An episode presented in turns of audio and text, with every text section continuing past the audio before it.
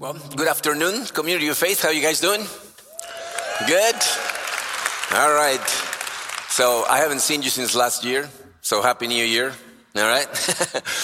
um, you know, uh, the Bible, uh, besides being God's revelation of Himself to us, it's um, our main source of wisdom. This is why we go to the Bible to get wisdom in order for us to be able to make the, the right decisions. But I've noticed that sometimes people confuses wisdom with morality. Uh, morality is part of wisdom, but wisdom goes much further in than just morality because sometimes in life you will have uh, multiple options, and sometimes many of those options are morally correct. So the question is not what is the best moral answer, but what's the wisest choice that I can make. Uh, we're going through this series called Smart Home, where we have been uh, learning how to precisely do those wise choices, how to live in a smarter way. Uh, we, we, have seen some amazing messages about marriage, uh, about parenting. And today we're going to look at an area uh, that is usually not studied in depth. It's usually mentioned in, in some messages, you know, as a point, and we pass it real fast. Uh, but the Bible tells us that it's a crucial part of our life, which is friendship, smart friendships. Uh, friendships are super important for your well being as a person and particularly for your growth, spiritually speaking. Okay? Uh, according to the Bible, you are not going to do very well in life unless you learn how to select, how to maintain, how to forge through friendships. We're going to study in the book of Proverbs several Proverbs that are going to teach us several things about friendship. Um, you will see that we're going to study Proverbs that we're going to repeat more than once, because that's one of the, the, the, things with Proverbs. The same proverb can teach you more than one lesson. So as you will see, we will get uh, a lot more than just one lesson from each one of them. There's four things that I want to cover today, so let's get started. Uh, and uh, number one in your notes, I wrote there the importance of real friendship. I have noticed how many people don't realize how crucial that area of their life is. Proverbs 18:24 says this: One who has unreliable friends soon comes to ruin, but there is a friend who sticks closer than a brother. You know, when you think about uh, the times and the culture to what this proverb was written to, you, you, would be surprised because at that time and in that culture, the most important uh, concept was family. And, and this proverb says that unreliable friends will take you to ruin, but there's a friend that sticks closer to a brother. You know, they're giving more importance to friendship than to families. How could they say something like that? Well, this next proverb sheds a little bit of light into that. Proverbs 17 17 says, A friend loves at all times, and a brother is born for a time of adversity. You know what he's saying? Uh, when you have adversity in your life, uh, your, your blood relatives, your brothers, your sisters will always run to help you because they have this blood connection with you. But that doesn't mean they like you. Okay? See, a, a, a, a friend is a person that picks you as a friend and you pick them as a friend. Family is given to you by God. Friends you pick. Okay? So maybe your brothers, you know, would help you in time of adversity, that doesn't mean they want to hang out with you all the time or be the person that they do life with. You know, the, the, that word says sticks closer than, you know, it means glued, like bonded, like it's a commitment that comes out of, of true love, but it's a love of a different type. And this is why, in some ways, it turns out better than to have a brother or a sister. And I know some of you might be thinking, you're wrong uh, you know, uh, my sister is my best friend, or my brother is my best friend. And, and I, I will agree with you. There are certain people who develop an amazing friendship with their brothers or with their sisters, but that's not usually the case. No, just think about it and think how many people you know that the, the person that they choose to hang out most of the time, spend most of you know, their time, do life with, get counsel from, is their siblings. It's not usually the case. Sometimes it is, and that's a, definitely a blessing. But real friendship brings something unique into your life. And see, the problem is that cultures today tend to push friendship to the back seat, like if it wasn't that important. If you think of our culture, Western culture, what they push forward is romantic or erotic love. And friendship is not as important as that. Just uh, look at what we see in this culture and you'll see how that plays out. If you look at the gossip magazines at the store, you will rarely see a header that says, Guess who's friends with whom? You know, or guess who stopped being friends with this other person? You know, they're usually talking about sexual relations, who's sleeping with whom and who's doing what with whom, you know, but not friendship. You know, uh, if, if, you uh, like look at the music, for example, if you in a balance put all the songs that have written about romantic love and all the songs that have been written about friendship, which one do you think would be heavier? Or look at, at TV shows and movies. You know, um, I was a fan when I was in my 20s uh, of a show called Magnum PI. You guys remember that show? The original one with Tom Selleck? Yeah? Well, I know I blew a generation here, but uh, that was one of my favorite shows. You know why? Because it was based on friendship. See, the whole thing of the show wasn't the solving of the mysteries. It was the, the friendship that three ex uh, soldiers from the US formed together and an ex soldier from, from the British Army. His name was Higgins. And they always played like they didn't like each other, but at the end, they always helped each other and were there for each other. You know that they remade that show now as of 2018? Have you seen the new version? Higgins is a woman. And the whole show is about the sexual tension between Magnum and Higgins. Why the change? Because friendship is not as important, it's not as exciting. So in this culture, they push to your face romantic love, erotic love, friendship is not as important. If you go to Eastern cultures, the most important thing is family. If you see the socialist cultures, the most important is civical, you know, civic relationships and responsibilities, and they all push friendship back. Why? Because friendship is not a biological or social need. See, um, uh, friendship is the only relationship that requires a deliberate, intentional love. And I don't know if I explained myself clearly. C.S. Lewis uh, wrote an essay on, on the different loves of people. He called it the four loves. And when he talked about friendship, he said, friendship is the least necessary of our loves. If there wasn't for erotic love, you wouldn't have been born. If there wasn't for family love, you wouldn't have been raised correctly. If there wasn't for responsible, you know, responsible social relationships, society wouldn't be able to survive. Uh, in societies like ours that are always rushed, that we're super busy, that we have this technology that kind of enslaves us, what gets pulled out of our agenda are real friendships. But Proverbs, you know, it, it goes as far as to say, you cannot survive without friendships. Because friendship brings something unique and necessary to your life. Constantly, Proverbs would say that the fool will perish because of lack of friends or selecting the wrong friends. Okay? So, um, now, something important to keep in mind is we just saw this proverb that said, a friend stick closer than a brother. Did you hear it? It said, a friend. See, the Bible tries to convey to us the idea that real friends, you're not going to have that many. They're going to be counted with the fingers of your hands in the best case scenario. I mean, even Jesus had hundreds of people follow, 12 that were close, but only three that were really close to him. You know, there, there's not that many. So the question is, how do we find these friends? Well, actually, the right word is discover. See, number two in your notes is how do we discover a friend? Let's see what I mean with this discover. Proverbs uh, 27, verse 9 says this Ointment and perfume delight the heart, and the sweetness of a man's friend gives delight by hearty counsel.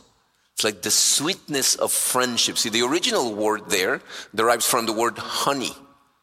You know, so, so what it's saying is true friendship is like a deliciously sweet meal. You know why that is very interesting? When this proverb was written, people didn't have sugar, which means you couldn't just sweeten the meal. You know, if you wanted to make something sweeter, you didn't grab a spoon of sugar and say, oh, now it's sweeter. If you wanted to eat something sweet, you had to discover food that was already sweet. So what's saying is, you know, the sweetness in friendship needs to be discovered.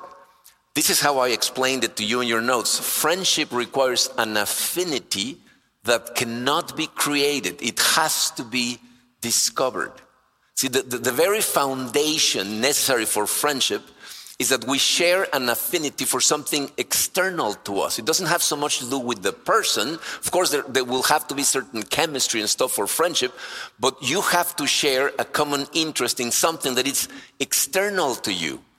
Ralph Waldo Emerson, who also wrote an essay on friendship, says uh, friendship doesn't ask, Do you love me? Do you like me? You know, friendship asks something more like, Do you really have the passion for this same thing that I have passion for?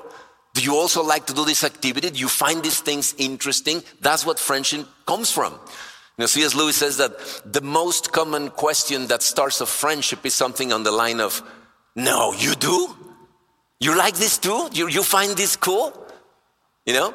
So, even though we can find romantic love and friendship in the same person, and, and I think we have to make a parenthesis here real fast. To all the uh, single people in this room that are hoping to get married, it is the, a necessity for you that before you move into erotic or romantic love with a person, you go slow enough to find out if you have an affinity with them. See, the problem in our culture is that people move so fast into romantic or erotic love that they never you know, realize that they are actually getting together with someone that they have nothing else in common. And, and that's bad news because you know what?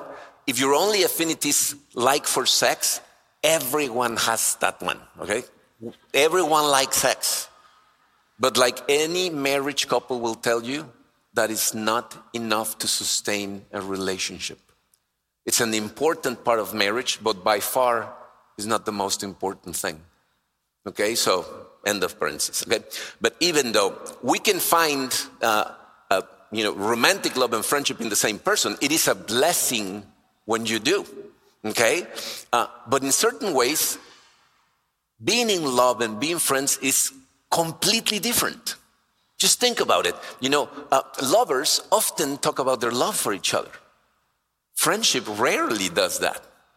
You know, as friends, you're not talking about how good a friend you are, you know, like you're just enjoying things together. Lovers are usually gazing at each other, absorbed in each other, and friends are usually shoulder to shoulder, absorbed in something else, something that they enjoy doing together. Okay? Um, actually, C.S. Lewis, in a very harsh way in his essay, says those poor people that all they are trying to do is make friends cannot make them. Because the very condition to make friends is to look for something aside from friendship. See, if I come to you and I ask you, Do you like to do this too? And you say to me, I don't really care. I just want to be your friend. That's kind of weird. You know? it's like, okay, you know? because, you know, if you don't have a taste for anything, you know, you have nothing to share. If you don't know where you're going, how can you find traveling companions? There's nothing to base the friendship on. And this is why friendship needs to be discovered. But discovering is not enough. You have to discover it, but friendship then has to be forged. Uh, the book of Proverbs shows us four things that are necessary for true friendship. I'm gonna, I'm gonna go through these four, and you can see these four in one of two ways. You can use this to measure your friendships. You can hear these four things, and you will know if the people that you think are your friends are really your friends, or if the people that you think you're a friend to them, you're really a friend or not. Or you can see them as the building blocks for friendship. Okay? Uh, number three says characteristics that forge a true friendship. First one, letter A, a, a real friend is consistent. It's consistent. What does this mean? Uh, if you remember the beginning of Proverbs 17 17, we just read it a minute ago, said, A friend loves at all times. What does that mean? Does it mean that you're all the time with your friend? Obviously not. You know, actually, there are proverbs that say if you're all the time in your friend's house, they're going to get tired of you. Okay, so it, it is not what it means. What it means is a friend is a friend at all types of times. Your friends will be there in the good times, in the bad times, in the ordinary times, in the extraordinary times. See, to be a good friend, you have to be always available, but particularly when things are going bad. Um, see, um, once again, Proverbs 18:24 says, "One who has unreliable friends soon comes to ruin, but there is a friend who sticks closer than a brother." What this means is a, a, a real friend will never allow you to go to ruin. If there's anything that friend can do, they'll do that in order for you not to go to ruin, and they'll stick close to you regardless of what happens. See, I'm going to say something very harsh, uh, but we need to be very honest to understand these concepts, okay? Most of the people that knows you and try to get close to you did it because you were useful to them in some way. And before you start looking suspiciously to the people around you, you have to be honest and recognize that you did the same thing. Most of the people that you got close to and wanted to get close to, it's because they were useful to you in some way. People can be useful for many things.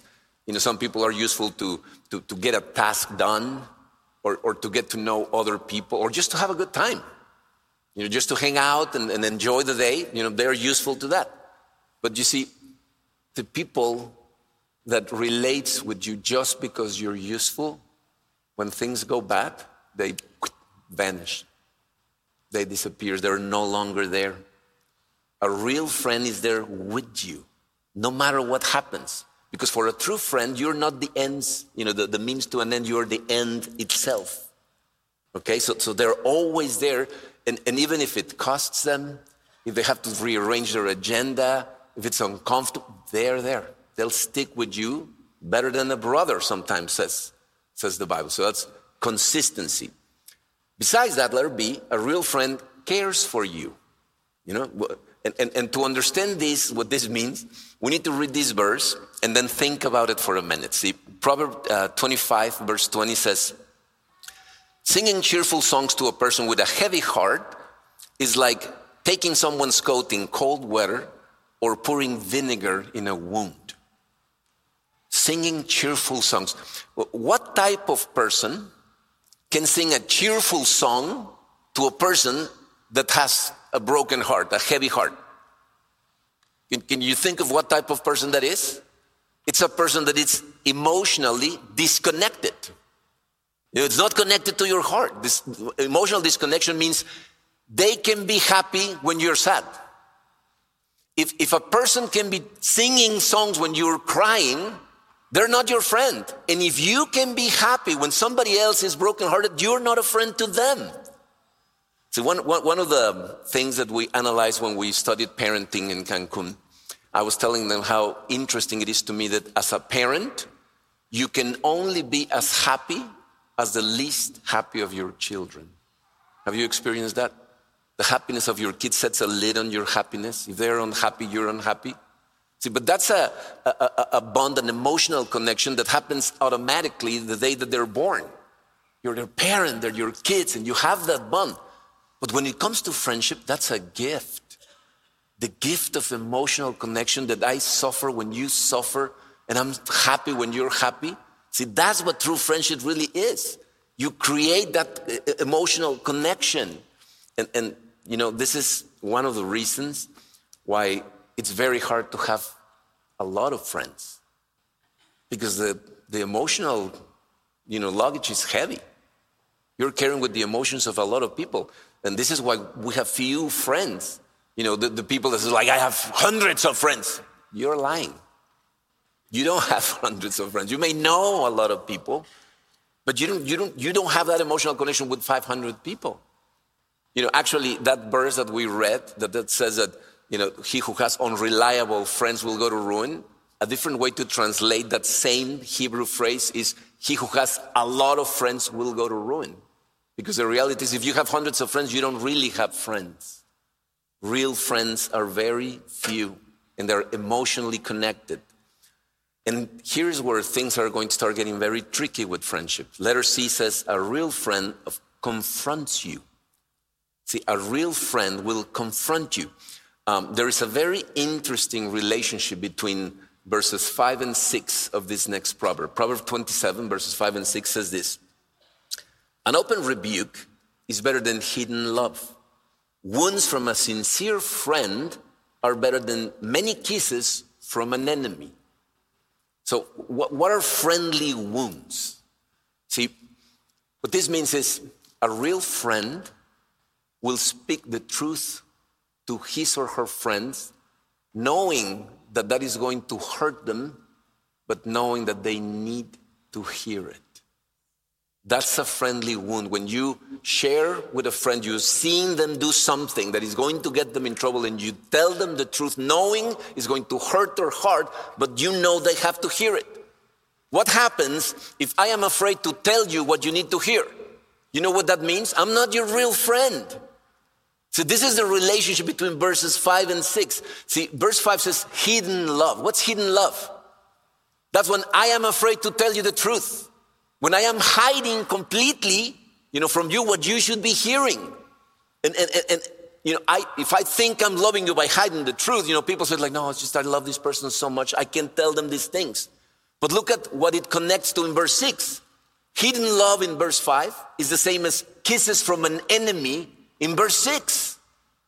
So you're behaving like an enemy. If you're saying, I love this person, I cannot possibly tell them these things, what you're saying is, I love myself so much I can tell them these things because if they get angry and they walk away, then they won't be useful to me anymore. So the one that I really love is me. I don't love you. If I loved you, I would tell you what you need to hear. Proverbs 29, verse 5 says, To flatter friends is to lay a trap for their feet. If instead of telling you the truth, so that you would have a clearer vision of who you are, what are your strengths, what are your weaknesses, you know, you're, you're walking into a, a, trap because I'm flattering you. And you're going to walk into messes in your life because you're not hearing the truth. You, you, remember the first years of American Idol? I don't know if you watched that show. I saw like the first three seasons or four seasons. You know, they would have these kids that would come and start singing, and it would be horrible. I mean, horrible. And you will just see the judges' faces going like this, and it's like, who told you you could sing? Well, my friends and my, my mom is like, they don't love you, dude. Find better friends. They're lying to you. You know, you cannot just flatter other people. And by the way, the more money and power that you have, the more this is going to happen to you. People would just flatter you, you know, because you're useful to them. But here's what makes friendship complicated. This is why it gets tricky. Would you realize how hard it is to balance the last two points that I just mentioned? You have to care for the hearts of your friends, but you also have to be willing to tell them the truth. See, confrontation means I am going to be honest with you, but caring for your heart means, but I'm going to say it in a way that it's loving, and I'm going to say it anyway, knowing that it's going to hurt as much you as it's going to hurt me. The pain is real when the person is really your friend. When you tell them these things, it hurts. If you're saying something painful to the other one and it doesn't hurt, you're not their friend. This is why being a friend is so hard. Because if you keep quiet, you know, or, or, or it doesn't hurt you, you're not really a friend. To be a friend, the pain is real. Because you need all of them. You have to be consistent, you have to be careful, but you have to be honest. And letter D says, a real friend gives you godly counsel. See, the end of this proverb, we already saw it, Proverb 27, verse 9 said, The sweetness of a man's friend gives delight by hearty counsel, counsel that comes from the heart. But here's where, you know, a different type of relationships is needed, and we're going to talk more about this in a minute. But if you notice, I said godly counsel. What you need to get from your friends is godly counsel. But this uh, verse says hearty counsel. See, the question here is who reigns in the hearts of your friends? If they give you advice from their heart, who is reigning in their hearts? Because if God is not reigning in their hearts, their counsel might be terrible.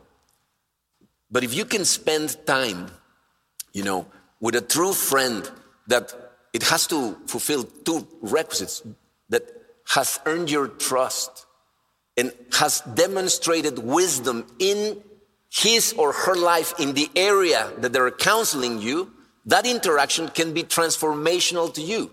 You know, but you have to understand they really have to show that they have been wise in, in the choices that they have made in their lives in that area. A lot of people think that because someone has money and power, you know, they know everything. They can give you counsel about everything. You know, I worked in the hotel business for many years before I became a pastor. And one of the weird things that happened in the hotel business is when a guy became the general manager of the hotel, they thought that with the position came infinite knowledge. And they thought they could tell you about any area of your life. That is not the case. Having a conversation about what's happening in your life or what it's about to happen in your life and getting the counsel, the experience of life, because that word can mean advice, you know, how to live your life, or it can mean you know, that they share their life with you so you learn from the way that they live their life. That can be transformational and change the course of your life. But those things, if you think about it, don't, don't happen very often. That, that, you know, two-way street. Because like if you go to, let's say, a good therapist, you know, if it, and if it is a good therapist, what they're going to do is they're going to show you what's going on and push you to make the best decisions, the wisest decisions. But you know what they're not going to do? They're not going to open their hearts to you. Because the nature of that relationship is professional, not emotional. So you don't really have emotional connection. And on the other hand, you're going to find people that you go to them to talk, but all they want to do is tell you their story. They don't want to hear yours. They have no interest. And every time you breathe, they interrupt. Right? They, they just want to blurt out their story.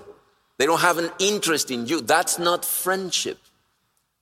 This is why these relationships are exceptional. They're not normal, but you need them desperately. And you know why you need them so bad? Because the Bible, you know, goes as far as to say that it is practically impossible for you to become the person that God meant for you to be without real friends around you. You need these friends. But when you have them, see, this is what happens. This is the result. Proverbs 27 17 says, As iron sharpens iron, so a friend sharpens a friend. When you have a friend, and this is a true friend that is consistent, that cares for you, and that there is the freedom between you to both encourage and confront, then you grow. That's what sharpening means. You start growing spiritually. Okay? Only if there's that balance of interest between the two of you, there is friendship. So there's the four things. You know, they have to be consistent, they have to be careful with your heart, they have to be willing to confront you and willing to counsel you. If you have built these blocks with a person, you have one friend. You know, that's what friendship is. And I considered ending the sermon there. You know, there they are. You understand the four of them, go and do them. But if you think about it, if, if you analyze this sermon more than once, you're going to realize that we have a problem. One of two things, or maybe both, are going to happen to you when you study these things. First of all, if you don't have a friend like that, you're going to start craving for one. If you had a friend like that, but he's no longer in your life, you know, you're going to be like, oh my gosh, you know, like I, I need a friend like that.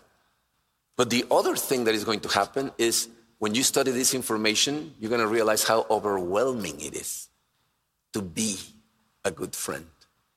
And maybe you will realize that the reason why you don't have as many friends as you need to have is because you haven't been as good a friend as you should have been. You know, so the question is how can we do this? Because being a, a, real friend, as we have just analyzed, it's, it's hard, right? I mean, how easy it is for you to really be open. And, and I'm talking here, and I'm, I'm going to make another parenthesis, this is for free.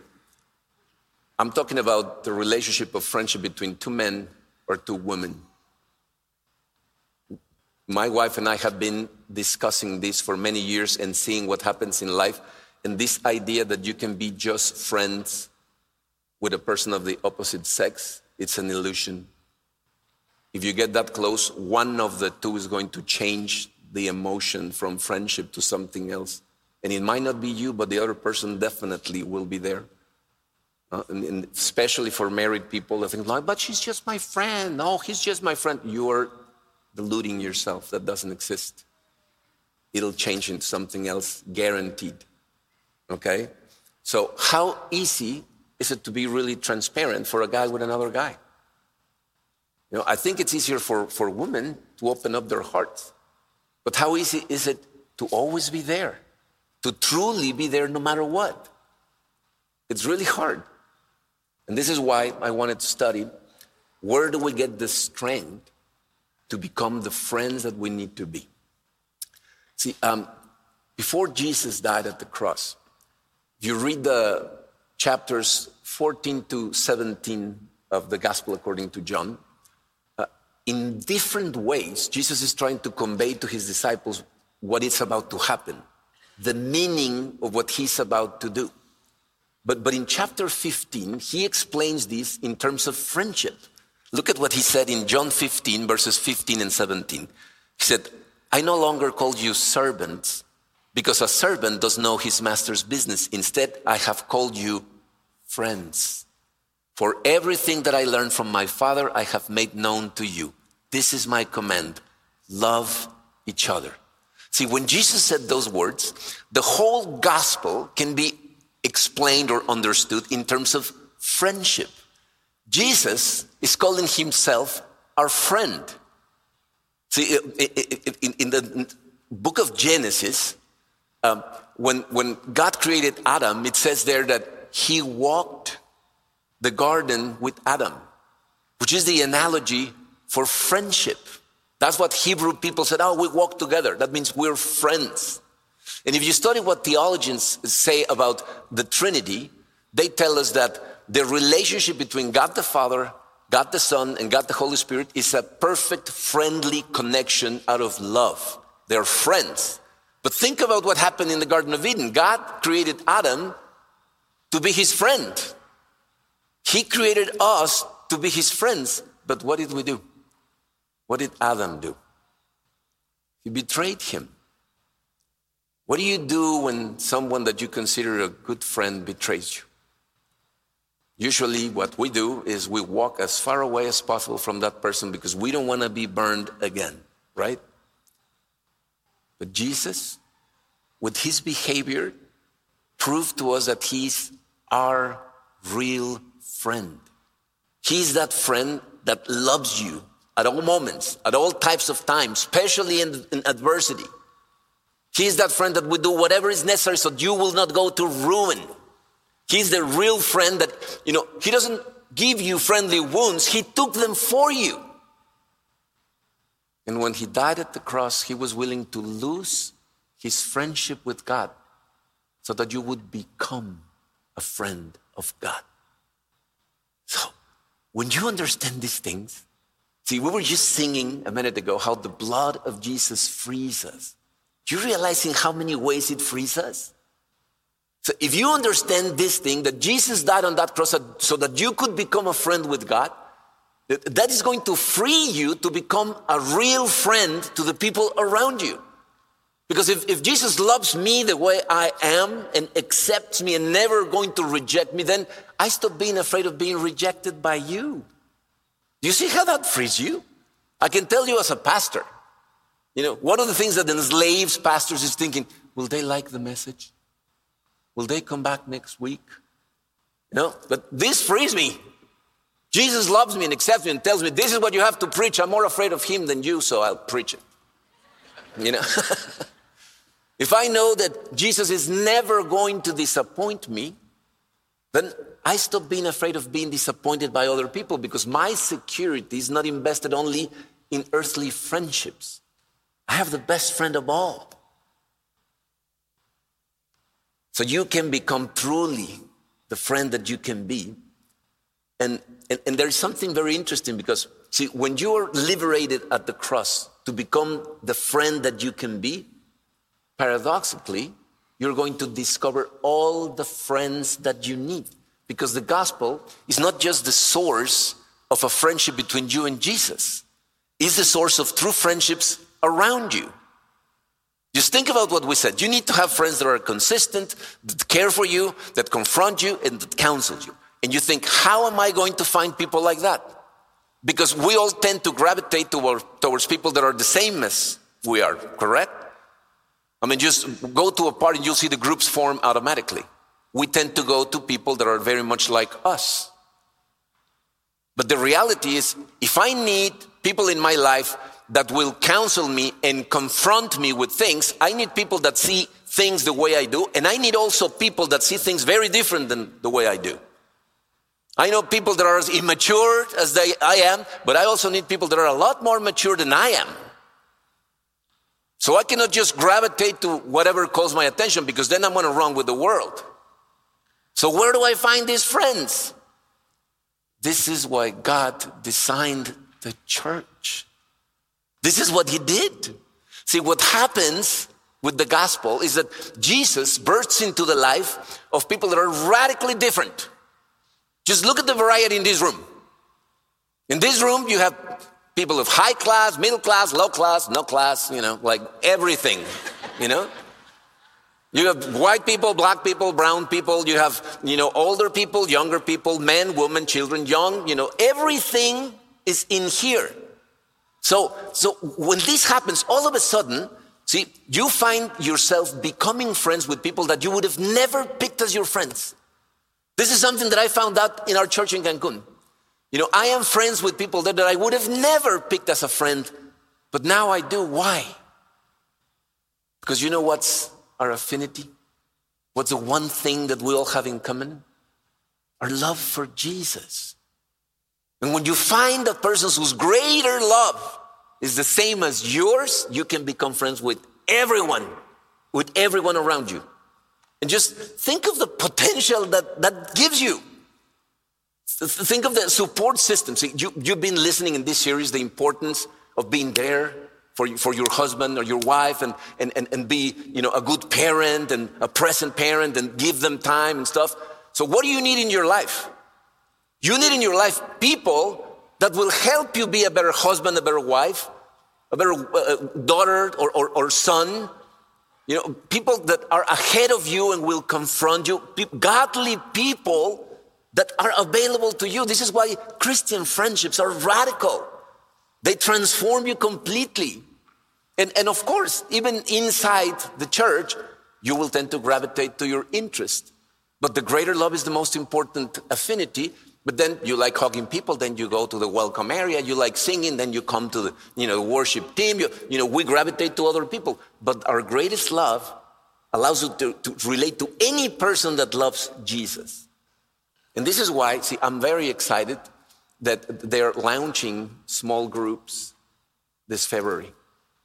See, it is impossible to find this type of friendship here coming one hour a week. Impossible.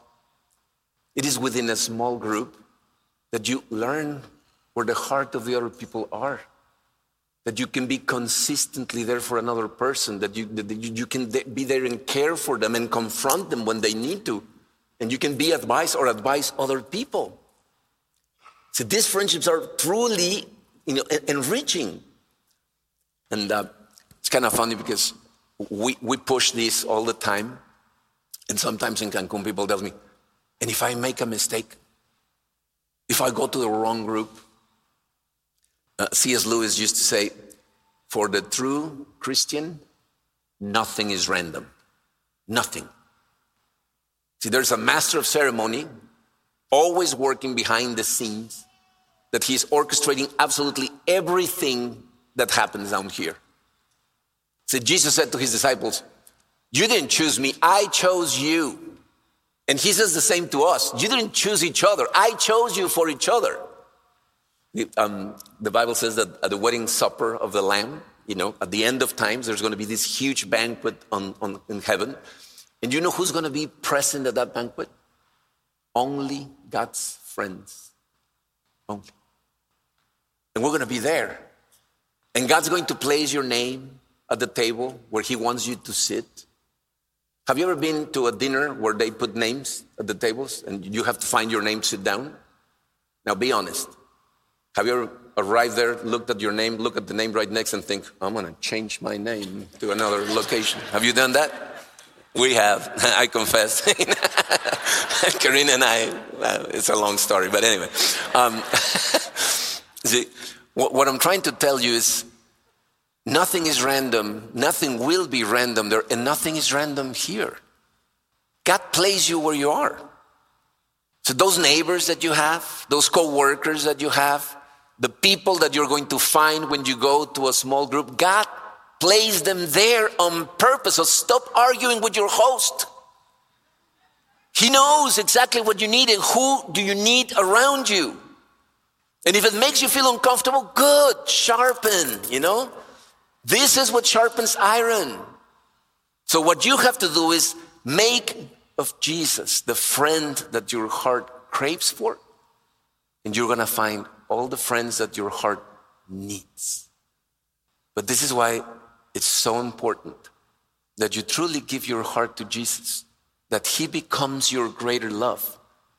Because if you don't, you can try to fake it, but the affinity is not going to be there. You're not going to feel the connection. Make Him your best friend, and then you'll be surrounded by the friends that you need. That's going to transform your life.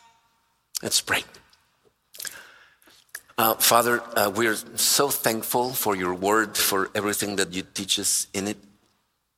And I, I think, Father, that some of us here need to repent and recognize that far from treating you as the friend that you are to us, uh, we have been going to you only when you're useful. We don't really try to make that deep connection with you, which then doesn't allow us to connect deeply with the people around us. But we don't want that relationship to be that way, Father. We really want to have the deep, loving connection with you. you know, help us, Lord, because we need your help even for that. We want to love you and know you better and walk with you hold your hand, learn from you, be guided and counseled and confronted by you, and then free us, Father, so that we can be that friend for the people around us, for the people that you have placed there because they need us. And even if we don't realize it at this moment, we need them. So help us, Father. It's in your beautiful name that I pray and ask you for all these things. Amen.